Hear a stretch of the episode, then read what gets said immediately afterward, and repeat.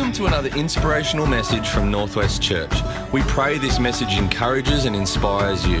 If you would like any more information on what your next step may be, please visit our website at northwestchurch.com.au.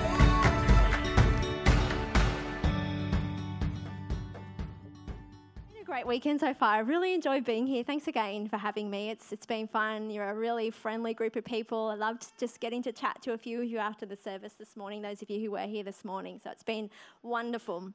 And tonight I want to look at another issue. This morning, for those of you that were here, we did speak about wisdom and what it means to really allow God's word and his truth to lay out the decisions that you make at every juncture in your life and how that leads you on a pathway of being protected and flourishing.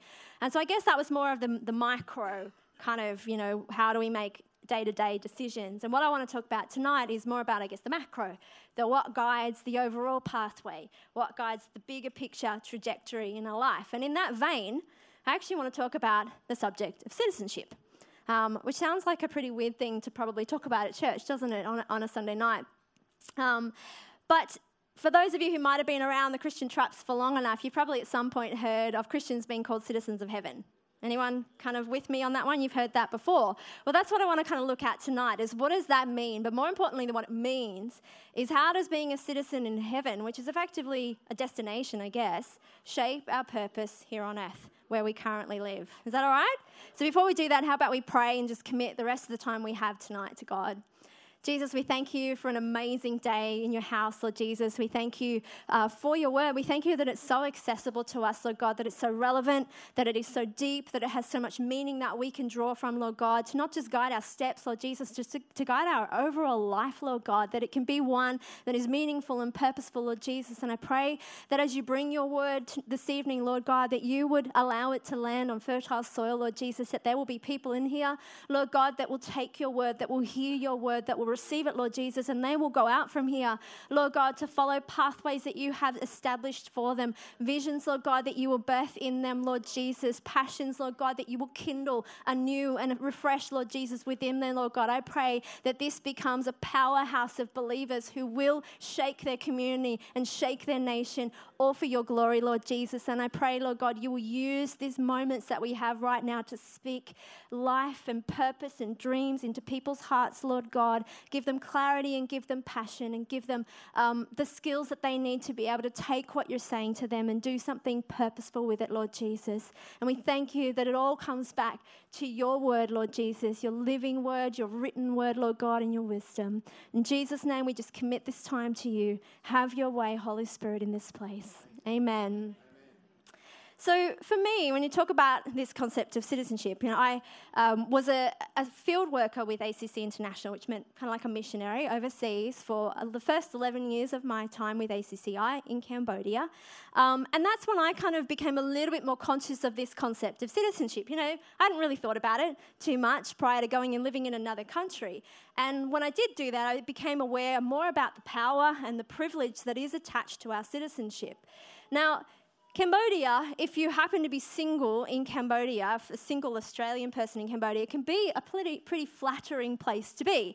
It can be the land of marriage proposals, which can do you give you a bit of an ego boost as long as you're happy to accept the fact that it's got nothing to do with how good you are or nice you are or attractive you may or may not be, and it's only got to do with your passport. If you can let that little, you know, that little detail slip by, it's an amazing boost for your ego.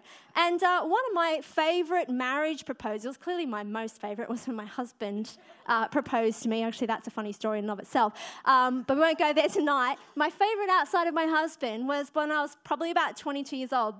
And in Cambodia, one of the primary ways you get around the city is on little mopeds. We call them moto taxis. And so you kind of just go up to these moto taxis who are hanging around on different street corners and negotiate a price, tell them where you want to go, jump on the back and off you go. And so I walked up to this moto taxi. I needed to go somewhere. And, you know, some people from a distance, you can see that they're quite quirky. He was one of those kinds of people. And so I'm approaching him, and he looks at me knowing I'm about to come up to him, and he smiles. And so the first thing I see is that his front two teeth are missing, And the teeth on either side of those missing teeth, I have never seen someone sport such fluorescent yellow in their mouth. It was impressive. And he had this big smile, but the funniest part was he had this huge, big, floppy, crocheted purple women's hat on his head. And it had this chiffon, kind of baby pink chiffon flower just stuck right on the front.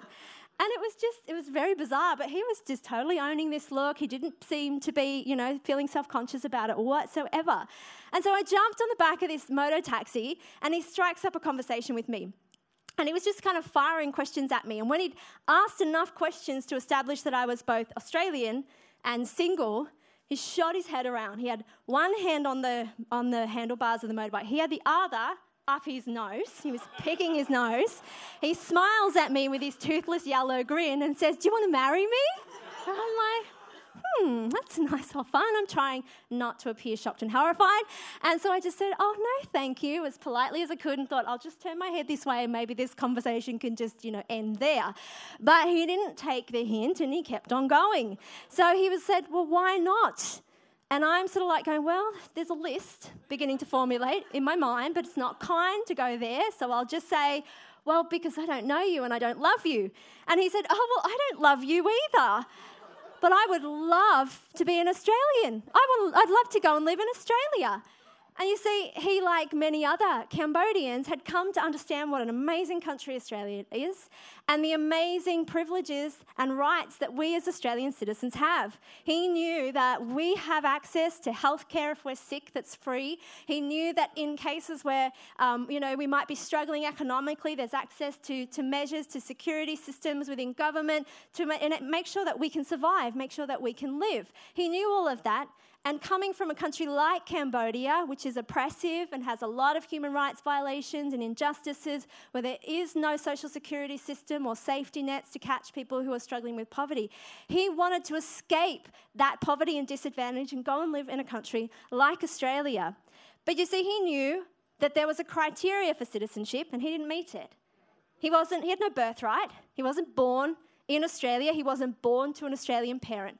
But he also knew that there was another criteria, another pathway, and a criteria that you could meet in order to acquire citizenship. And that was via marrying an Australian or marrying someone who had Australian citizenship. So he's looking at me going, I've got a passport on the back of my motorbike. Let's see if this girl will agree to marry me. I was just the person in the right place at the right time.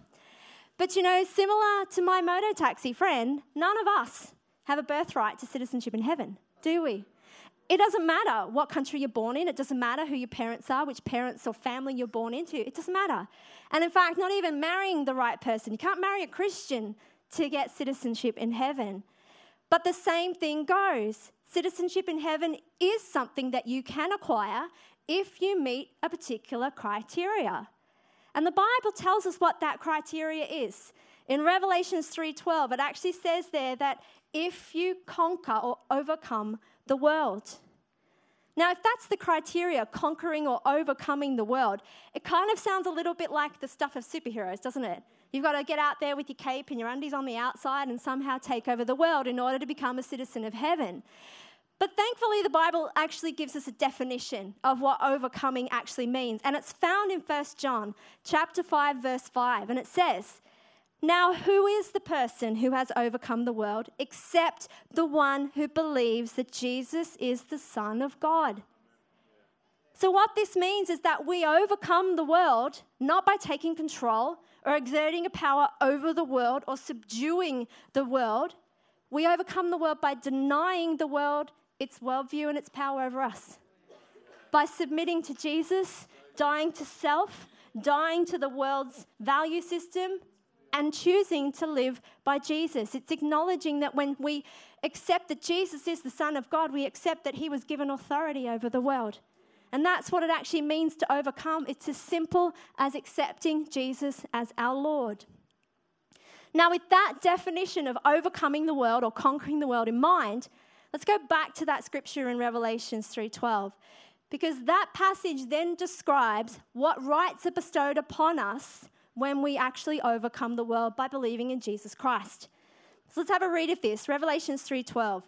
It says, the one who conquers, I will make a pillar in the temple of my God, and he will never depart from it. I will write on him the name of my God and the city of my God, the new Jerusalem that comes down out of heaven from my God, and my new name as well."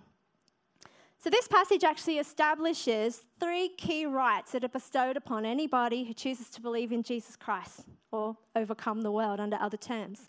I'm just going to draw out two of them for the sake of time, but there's actually three in that scripture. You can go back and dissect it yourselves later. And the first one I want to look at is in that little kind of half sentence there that says, "And I will write upon him the name of my God." This means that when we believe in Jesus Christ, God writes his name on us. This is a statement about belonging. This says, you now belong to me. You belong to my family. You are one of my children. You are an heir to my kingdom.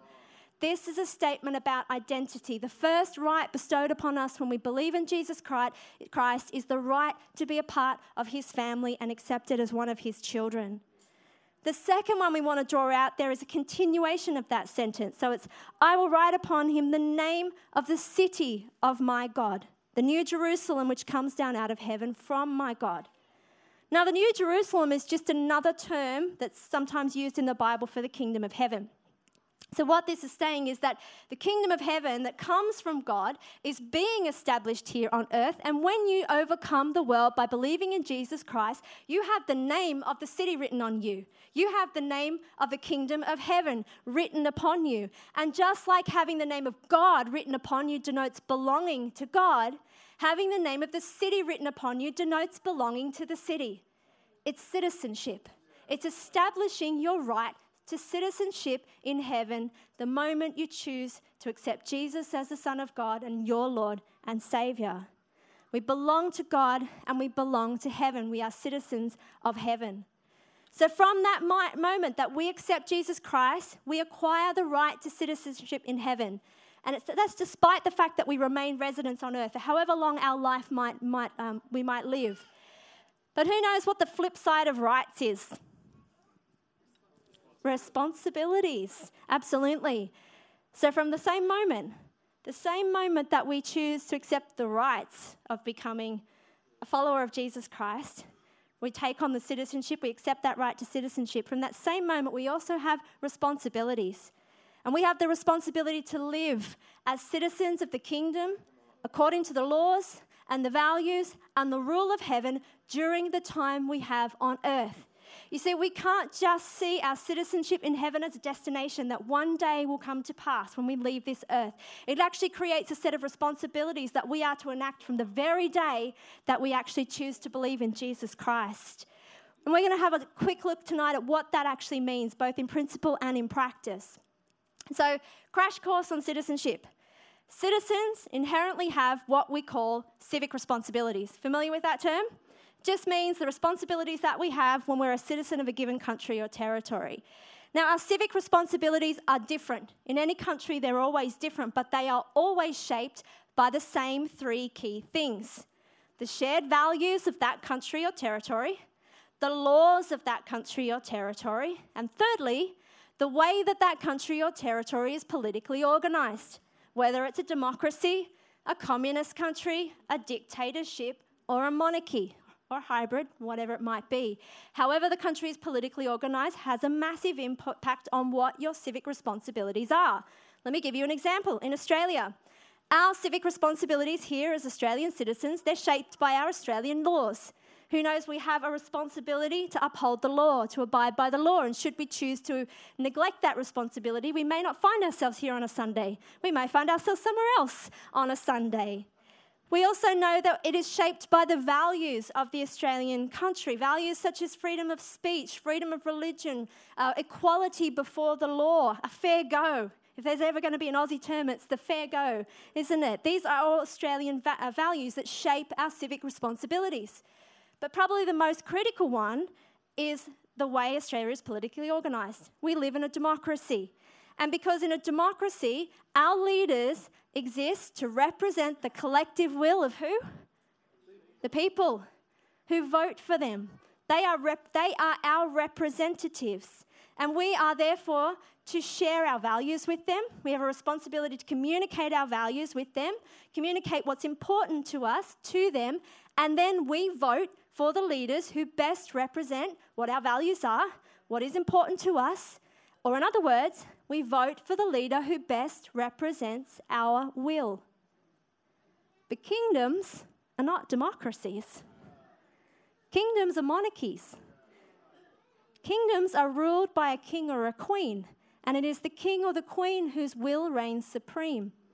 Citizens in a monarchy are subjects. They are to represent the will of the king or the queen who is the head of their state. It's very, very different to a democracy. And who knows what the kingdom of heaven is? It's a monarchy. It's a kingdom.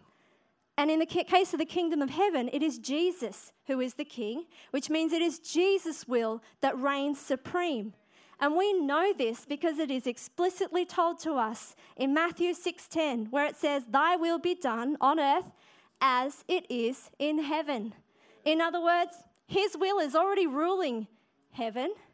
And what's happening as we as citizens express that same will on earth, that will, that rule is being brought to earth. It is being established in different situations through our expression, through our lives, through the way that we minister and the way we represent Jesus Christ. It is Jesus' will that reigns supreme in heaven. You see what this means? Is that Jesus doesn't rule according to our will as citizens, unlike in a democracy. But who knows, you wouldn't want him to. You wouldn't want him to because our will, it's a product of our nature, and our nature is sinful, it's fallen, and it's self-centered. And anything that bends to the will of people will over time become corrupt and unjust as a result of that. As citizens of heaven, our civic responsibility is not to ask or demand or require Jesus to rule according to our will.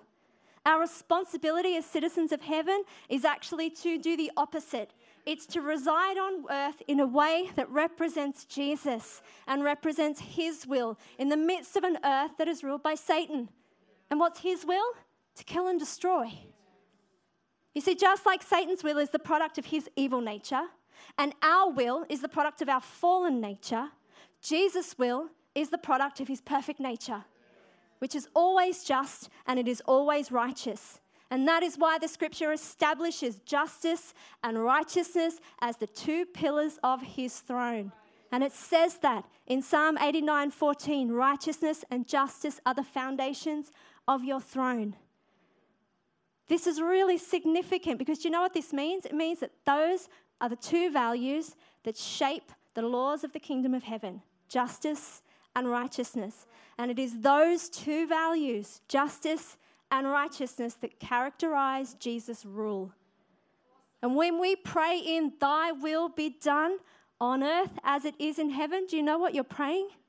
You're praying in justice and righteousness. You're ushering it in to the world. You're ushering it into your life. You're ushering it into your workplace, your community, your society, into our world. That's what that prayer actually means. And our civic responsibilities are to pursue lives that increasingly reflect God's righteousness and justice, but it is also to pursue righteousness and justice as our mission. This actually establishes our mission, our purpose. Now, it has many, many expressions, individual expressions, expressions as a church in many regards, but this is the mission of every person who is a citizen of heaven. And as we outwork this mission, then the kingdom of heaven breaks through in the dark areas of our world, in the dark areas of our nation, and in other nations around the world. See, being a citizen of heaven doesn't just give you a destination. It actually gives you a mission here on earth, in your local community, and right to the ends of the earth. We are to live in a way that is consciously trying to lead people into relationship with Jesus, because do you know what that is? Right relationship with God equals righteousness. We are also to live in a way that reflects just relationships with others, because do you know what that is? That's justice. Right relationships with God is righteousness, and just relationships with others is justice. And that is what we are to pursue and live out on earth. We are to lead people into a relationship with God. We are to defend people who are vulnerable, defend people who are powerless. We are to defend those who are marginalized in our community and in other countries around the world, because that's what Jesus did when he established justice. You see, what's difficult for us with a message like this in a country like Australia, in a Western consumer-driven sort of culture, is it's very easy to come into the house of God. It's very easy to come into a relationship with God, but to seek a let my will be done type of Christianity, where it's actually not the gospel of the kingdom that we're pursuing, but the gospel of me, the good news for me. What can God do for me? And that can be our pursuit, even though we've come into relationship with God. That can be what we're primarily interested in, where our Christianity is centered on God, bless me, God, do this for me, God, fulfill this need in my life, God, make this happen for me. Where we're not seeking to actually use our talents and our time and our resources to do the will of Jesus Christ, but we're actually seeking to use his power to fulfill our own. We're saying, Jesus, use your might to do this for me so that my will may be done. Now, I'm not trying to say don't bring your needs to God. I'm not trying to say don't seek the blessing of God. Of course, you need to do all of those things, and that's all completely biblically and scripturally sound. But it has to be in the context of pursuing a bigger purpose, that is God's righteousness and God's justice as our overarching mission, however God asks you to express that. Because as citizens, that is the focus that he is asking us to take up, a focus on his justice and on his righteousness. So what does that actually mean? How do you take a big picture concept like that and actually do something with it?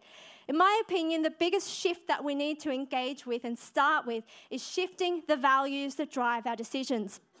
You know, when we make decisions, we don't just kind of pull things out of the air and make decisions. Our decisions are a reflection of our values.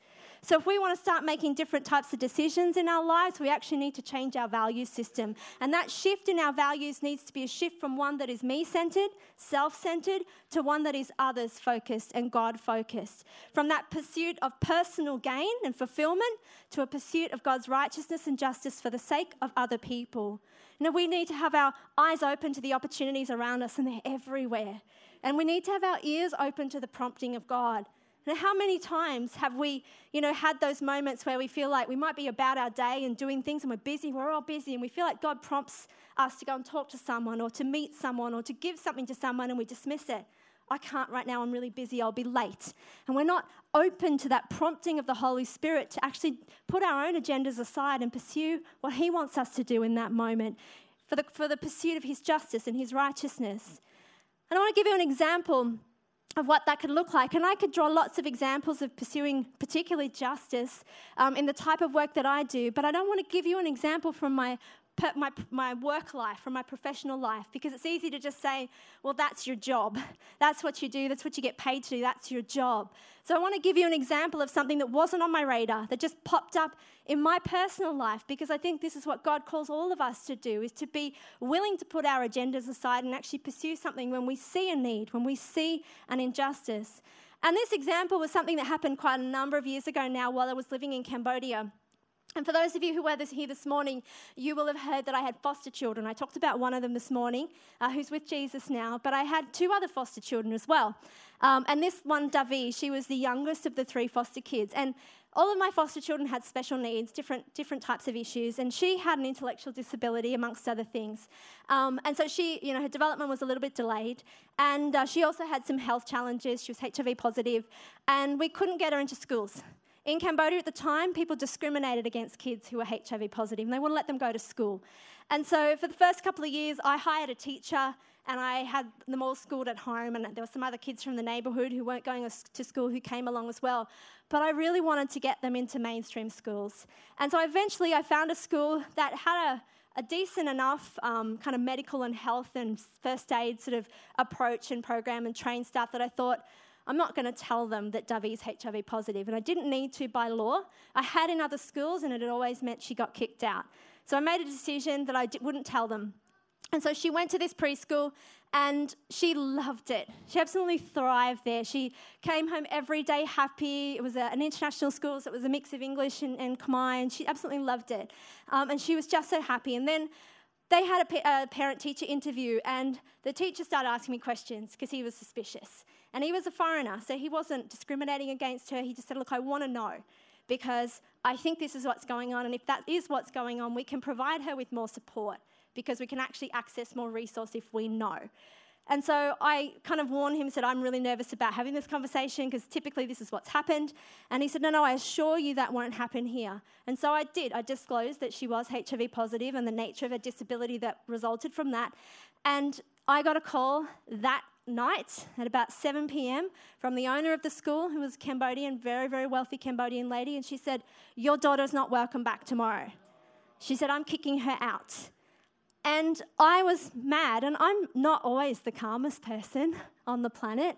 And so I entered into a robust discussion, that's a really polite way of saying a fight, with this woman on the phone. And I'm like throwing everything at her. I'm getting very indignant. You can't do that. You have no right. That's discrimination, whatever, whatever, whatever. And she was quite calm on the other end. She just didn't really, she responded here and there. But I got to the end and was like, I'll sue you. I'll do this. I'll do that. And she was like, you do whatever you want. That's fine. This is my school and I'll do whatever I want. And she said, I'm pretty sure I have more power than you and your daughter's not welcome back tomorrow. You go ahead and try whatever it is you want to try, but she's not welcome. And she hung up the phone. And I was really mad. So I did what every good, mad expat parent living overseas does, and I jumped on the expat forum and I went blah. And it's an online forum. And someone from one of the newspapers picked it up and they contacted me and said, can we do an interview? And I was like, yep. So we did an interview and they put it on the front page of the major English-speaking newspaper. And then it got picked up by 40 other newspapers in other countries, and people start telling me about all of this and going, hey, it's here, it's here, it's here. I then get a call from a man named Tony, who was the head of the US government's HIV/AIDS program in the country, and he said, can we do a domestic press conference and bring all the Cambodian-speaking papers together for a press conference on this issue? And I said, yep. And so we did a domestic press conference, and then all the Cambodian papers put this story out on their front pages. And then it got picked up by Bun Rany, who is the Prime Minister's wife, and she heads up Cambodia's Red Cross, and they have the mandate for HIV/AIDS. And she got mad, and so she did what every good woman with power does, what the powerful husband is, and she told her husband. And so the next thing I know, I've got people calling me saying, turn the television on. The Prime Minister is currently bagging out the owner of that school on television. And he jumped on a press conference about a completely different issue and midstream just started attacking this school. And so I realised that this was my opportunity. If I was going to see a change around this, this was my opportunity. And I had to make a decision. Was I going to do something or was I not? And I'm sitting there going, I know this won't be easy. I know this is going to take a lot of time. I know this could be pretty difficult. I know this could be a little bit dangerous. It's not safe to go up against people who are very powerful in this country. I'm busy. I don't know if I'm going to have the time to sustain this. But I felt like God say to me, what about the kids who don't have a loudmouth mum like you? What are they going to do? Who's sticking up for them? This little girl has an empowered parent. What about the kids that don't? Because she's not the only child who's being discriminated against in this country. So I was like, okay, God, I'll do this. So the next morning, I turned up at the Ministry of Education, at their ministerial offices, and I asked to speak to the minister. And they were trying to fob me off, which is fair enough. I hadn't even made an appointment, but that's minor detail. And eventually, and I said who I was. And I'm like, I'm the mother of the child who the Prime Minister was talking about on television last night. And at that point, they went, okay, they went and told the minister, and they took me into his office to have a meeting. And his first question to me was, how much do you want? And I was like, wrong question. I don't want her money. This is not going to go away because she pays me. And he kind of looked a little bit stunned. And we had, a reasonable conversation, where I had done a little bit of homework and looked into what the laws are and where the gaps were and all that kind of thing. And so I talked him through all that and sort of basically said, I want three things. You've got this discrimination law that sits over here. It's not specifically linked to child's right to education, even though that's in the international laws. So I want what we call a prakah, or a ministerial declaration. I want a specific ministerial declaration made that links those two laws together and makes it unlawful for schools to discriminate against children who are HIV positive and deny them their right to education. And I said, and on top of that, I want that woman to have to go and do a live public apology to my child on TV, because I want her to know she thinks she's bigger than the law. She thinks she's above the law, but she's not bigger than my God. And she is not bigger than his pursuit of justice. And I said, thirdly, I'd like that school to be forced to open their doors to HIV educators, because this whole fear of my child was only based in ignorance. And if we could take away that ignorance, there would be no fear. And they'd realise that they can't contract it off her just by being in that type of contact with her. And to my surprise, he went, okay. And it took time. I'm not pretending it happened overnight, but they did. They actually issued the PRCA, the Ministerial Declaration, which effectively changed the law. And I'm not claiming that there was no discrimination from there on, and afterwards. There certainly was, but it was a significant step in changing the culture of injustice in that country around a particular issue. But it happened because I stumbled upon an injustice. I didn't pursue it intentionally. I wasn't going after. That wasn't my work. I wasn't there to change the education laws. It was an injustice that I came face to face with. And I think so many of the things that God wants to challenge through us, they're not on our radar, but we have to be willing to be made to be available. When we see injustice, we're the ones that know the truth. We're the ones that have God and His Word and all the things we need to challenge that. We have to be willing to put our other agendas to side and go, God, that's your will, and I will pursue it, because that's what it means for me to be a citizen of heaven and outwork my civic responsibilities while I'm here on earth. And we can do this in so many different ways. Everyone's expression of this, as I said before, will look completely different. Whether it's serving disadvantaged groups in our community, whether it's assisting, people who have just migrated from other countries, or asylum seekers or refugees, whether it's fostering a child who is in need of a family temporarily or permanently, whether it's sticking up for someone who's being discriminated against or marginalised in our workplace or in our schools, whether it's advocating for the rights of people with disabilities and making sure every space that we're in is inclusive of them for their full participation. Whether it's using our income and our businesses and our ability to generate resources to actually finance and resource the work of missions or the work of social justice, whether that's locally or whether that's in overseas countries. These are the types of things that we can do with what's in our hands to actually pursue God's mission of righteousness and justice. This is our business. This is what it means to be a citizen of heaven. This is our responsibility. And what I love about this, amongst other things, it's this holistic approach. It's not just righteousness. It's not just all about bringing people into relationship with God. God is as interested in the justice side of things as He is in the righteousness side of things. He's interested in seeing everything that happens in our community and in our world and in people's lives to be reflective of His justice. It's a holistic approach. He wants to reconcile all things that have been damaged and affected by sin, and it's a holistic way of actually working with our communities. And in our church planning work that we did in Cambodia, we very much took this approach of saying, every church shouldn't just exist to lead people into this vertical relationship with God, but it should be about restoring their horizontal relationships with each other. It should be about justice too. And we believe that the church should be the primary agent that transforms the environment in which it's planted in. And if it's not, then it's not the city on the hill that is supposed to shine the light into the darkness. And so we embedded that philosophy in the churches that we were planting, and every single church then became the primary source of transformation for their community, leading development activities, looking after marginalised families, whatever it might have been. And the church became known as the place where all your needs can be met, where all your answers can be found. That's what I believe church is about, meeting the holistic needs of people as those who believe in Jesus Christ, those who have accepted Him as our Lord and Saviour, actually pursue His values, the rules and the laws and the will of Jesus Christ, justice and righteousness as our mission, wherever that might be, here in our own community, right to the ends of the earth. Every person who believes in Jesus Christ, every citizen of heaven here, you've been given the most amazing rights. The fact that we've been given a permanent home in heaven, the assurance of eternity, the assurance of salvation is absolutely unbelievable. And the grace of God in giving that to us so freely is unbelievable.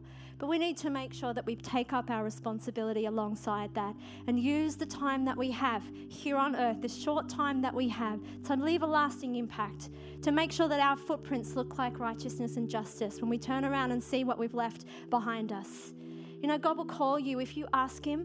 I do not believe that God would ever be silent in the face of one of his children saying, God, use me. God, show me what you want me to do. He will not be silent. He is looking for willing hands. He is looking for open hearts. He is looking for people who will lay down their own will, lay down their own agenda and pick up his. If you call out to God, he will show you.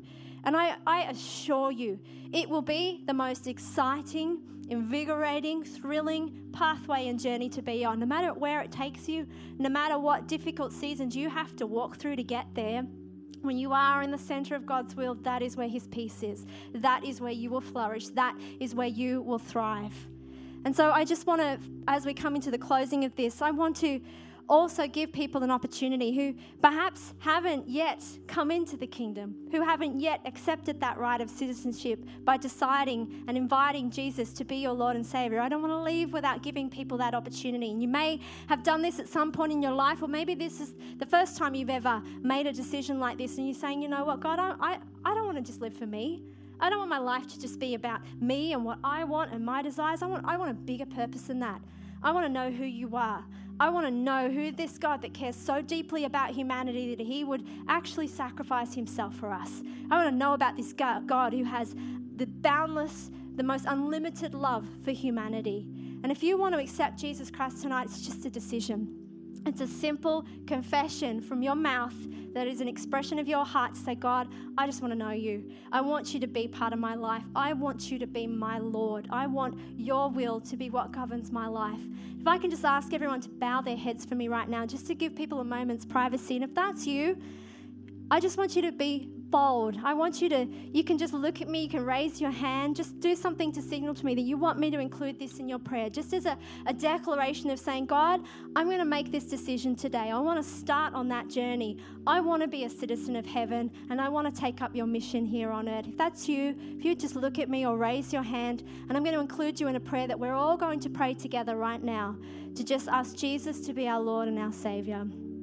If that's you, just take a moment. Great. Thank you. Excellent.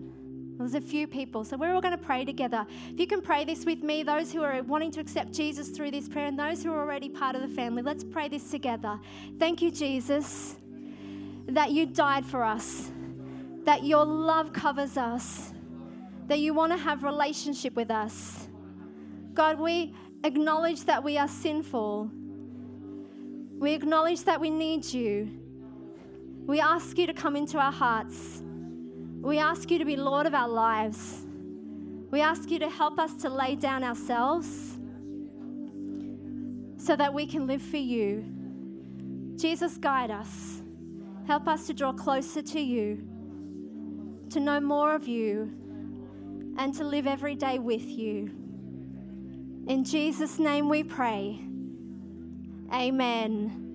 Well, for those of you who made that decision for the first time or you're coming back, congratulations. That is the most amazing thing that you can do, is deciding to get your life right with Jesus Christ. For the rest of us, I want you to go out of here challenged. Don't leave this word here in this building, but go out and seek God.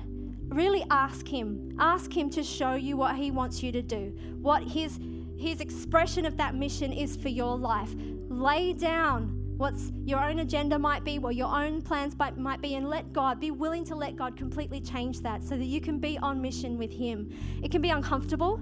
It can be challenging to say that to God, but I want to challenge every person in this house to pick up the will of Jesus as our primary mission and calling in our life. Can we do that? Can we be that church that is on mission with Jesus Christ? Excellent. Amen. And thank you so much. Hey again, thanks so much for joining us on this podcast. Whether you are new and exploring faith or a follower of Jesus, there is a next step for you. There is always room to grow, more to be done, destiny to be pursued, and people to be reached. So what's your next step? To find out, head over to northwestchurch.com.au. And thanks again for listening.